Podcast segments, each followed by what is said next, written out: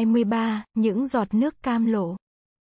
Bụt hay dậy sớm, và sau khi ngồi thiền, người ưa đi thiền hành ngoài trời giữa những hàng cây. Một hôm đang đi thiền hành ngoài trời, Bụt thấy một người đi tới. Lúc ấy nắng chưa lên, và trong sương mù hình dáng của cây cối, và của người khách lạ kia không được tỏ rõ lắm. Bụt ngồi xuống một tảng đá gần đó. Người khách lạ đã đến gần. Người này chưa thấy Bụt, nhưng Bụt đã thấy ông ta. Đó là một chàng thanh niên chừng ba mươi tuổi, dáng điệu thanh tú. Chàng thanh niên vừa đi vừa lẩm bẩm cái gì trong miệng.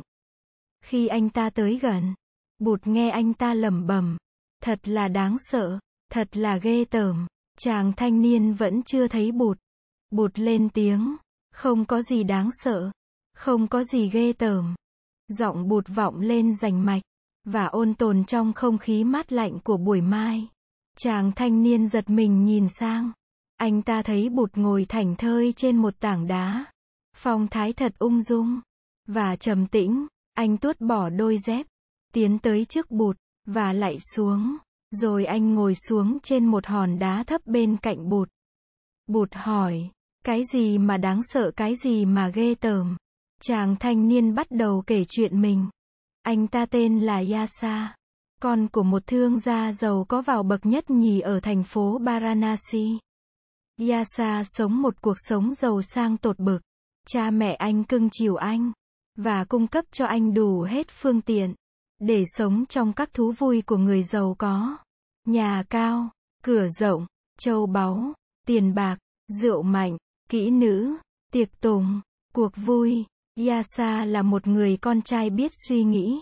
Những năm gần đây, anh bắt đầu thấy lợm vì cái nếp sống trác táng đó. Anh ta không còn cảm thấy lạc thú gì trong cuộc sống ấy. Anh ta khao khát một đời sống lành mạnh, giống như một người bị nhốt lâu trong một căn phòng kín mít khao khát khí trời. Cả đêm hôm qua, bạn bè anh ta quy tụ để ăn uống, đàn địch và nô đùa với bọn vũ nữ. Thức dậy lúc nửa đêm, Yasa nhìn thấy cảnh tượng các vũ nữ nằm ngả nghiêng, phơi bày những chân tướng không đẹp đẽ gì của họ. Chàng cảm thấy không thể nào còn tiếp tục được cuộc sống trác táng này. Chàng khoác lên người một cái áo, luồn chân vào một đôi dép, và mở cửa đi ra khỏi nhà. Chàng đi ra cổng trước, mở cửa cổng trước, chàng đi mà không biết mình đi đâu. Chàng cứ thế mà đi trong đêm khuya, và tình cờ Yasa đi về hướng vườn Lộc Uyển. Tới đây, thì trời vừa sáng, và Yasa gặp Bụt. Bụt dậy, Yasa, cuộc đời đầy dẫy những khổ đau, mà cũng đầy dẫy những hiện tượng màu nhiệm. Đắm mình trong dục lạc, điều đó chỉ có thể tàn phá sức khỏe của hình hài cũng như của tâm hồn, và lại tạo thêm khổ đau cho ta. Nếu biết sống một cuộc đời lành mạnh, không bị vật dục lôi cuốn, ta có thể tiếp xúc với biết bao cảnh tượng màu nhiệm trong cuộc đời. Yasa, con hãy nhìn những thân cây đứng trong sương mù này.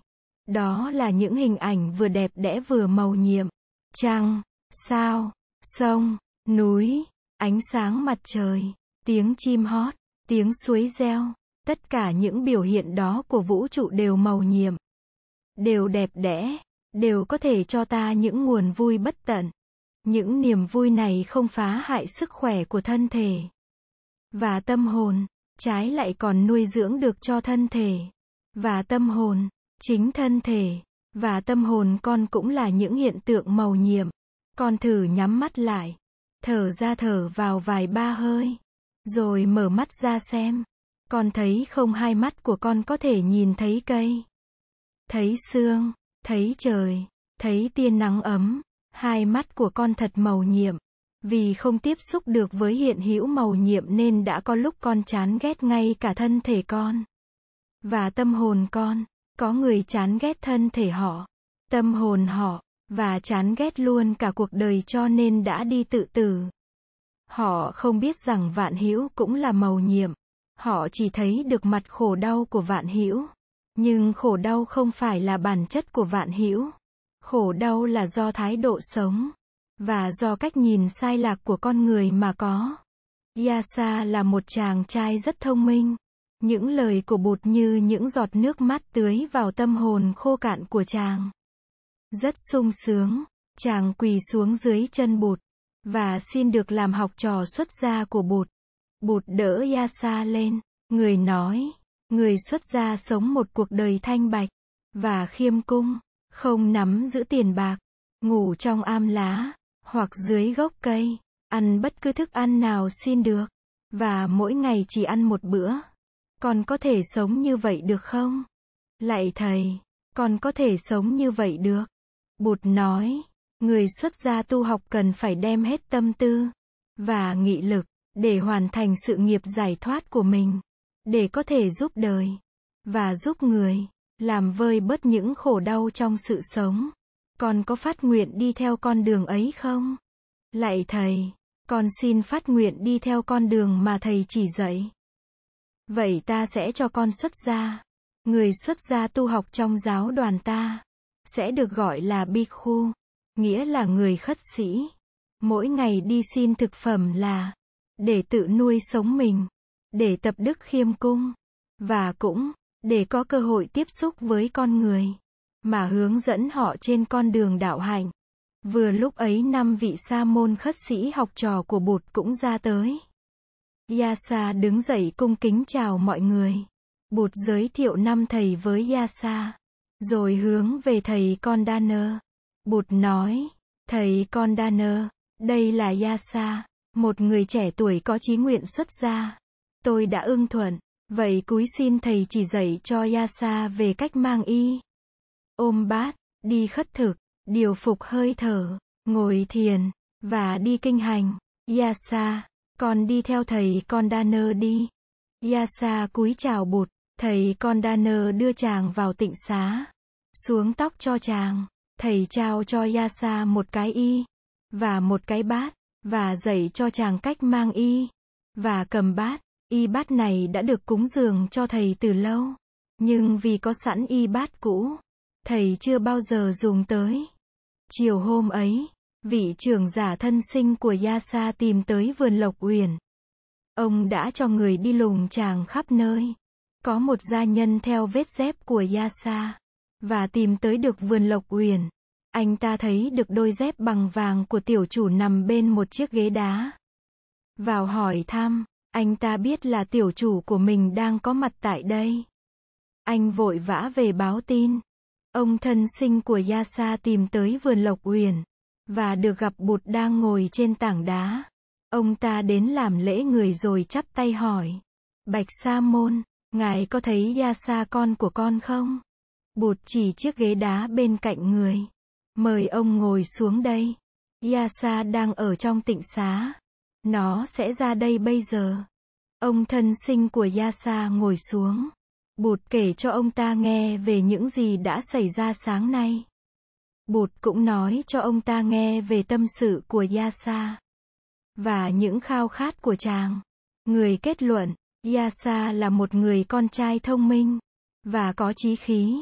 Nó đã tìm ra được nẻo thoát cho tâm hồn nó, và hiện tại đã có niềm tin và sự an lạc. Xin ông mừng cho nó. Tiếp theo, Bụt dạy cho ông ta về cách sống tỉnh thức để tránh bớt những khổ đau và phiền muộn, và cũng là để tạo sự an lạc cho mình và cho những người chung quanh. Nghe Bụt nói, tâm của ông càng lúc càng như sáng ra. Ông đứng dậy chắp tay cầu Bụt cho ông ta làm học trò tại gia của người.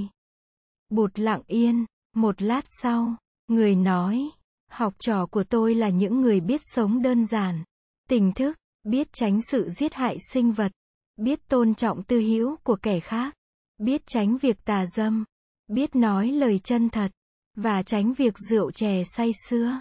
Này trưởng giả, nếu ông thấy ông có thể theo được con đường đó, thì tôi chấp nhận ông là học trò tại gia của tôi.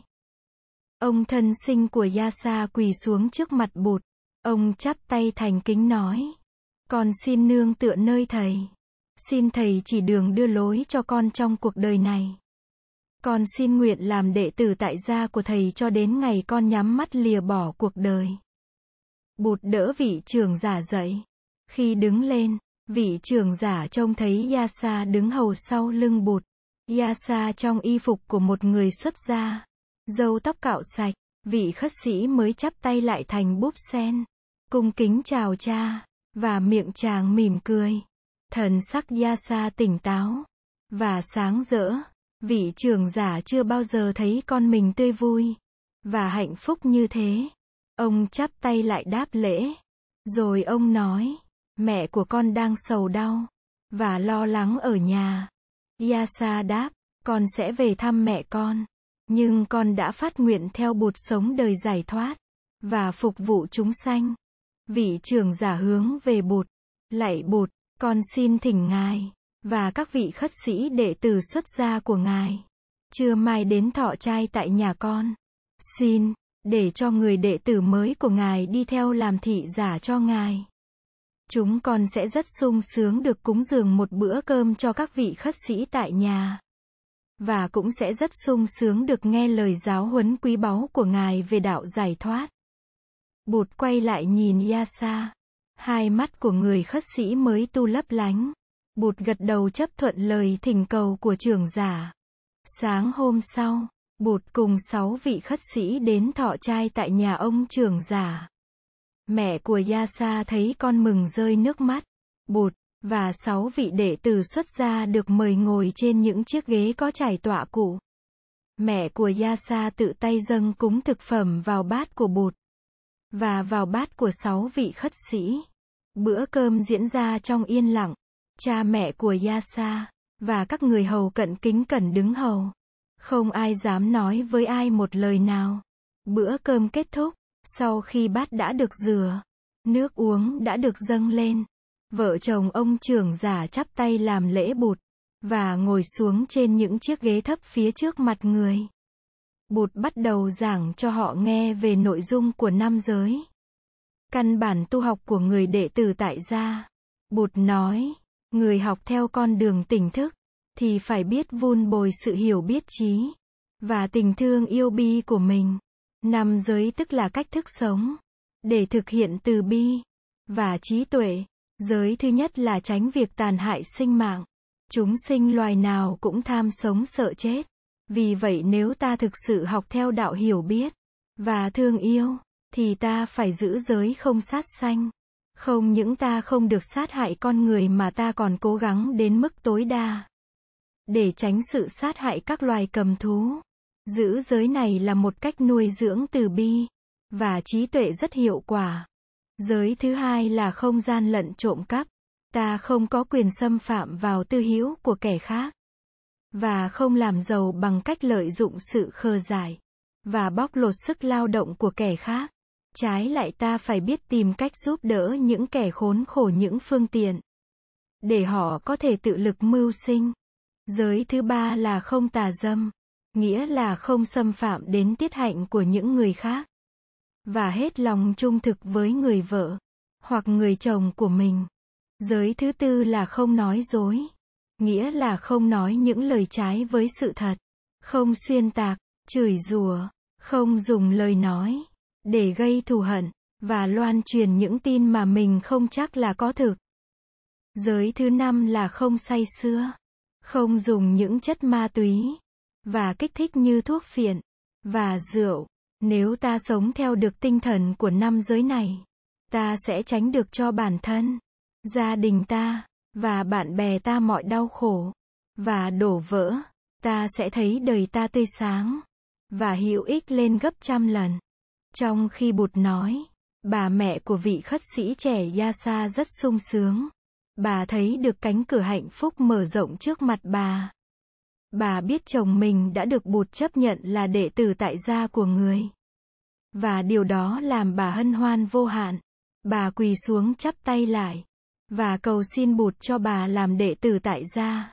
Sau đó, Bụt và sáu vị khất sĩ trở về vườn Lộc Uyển.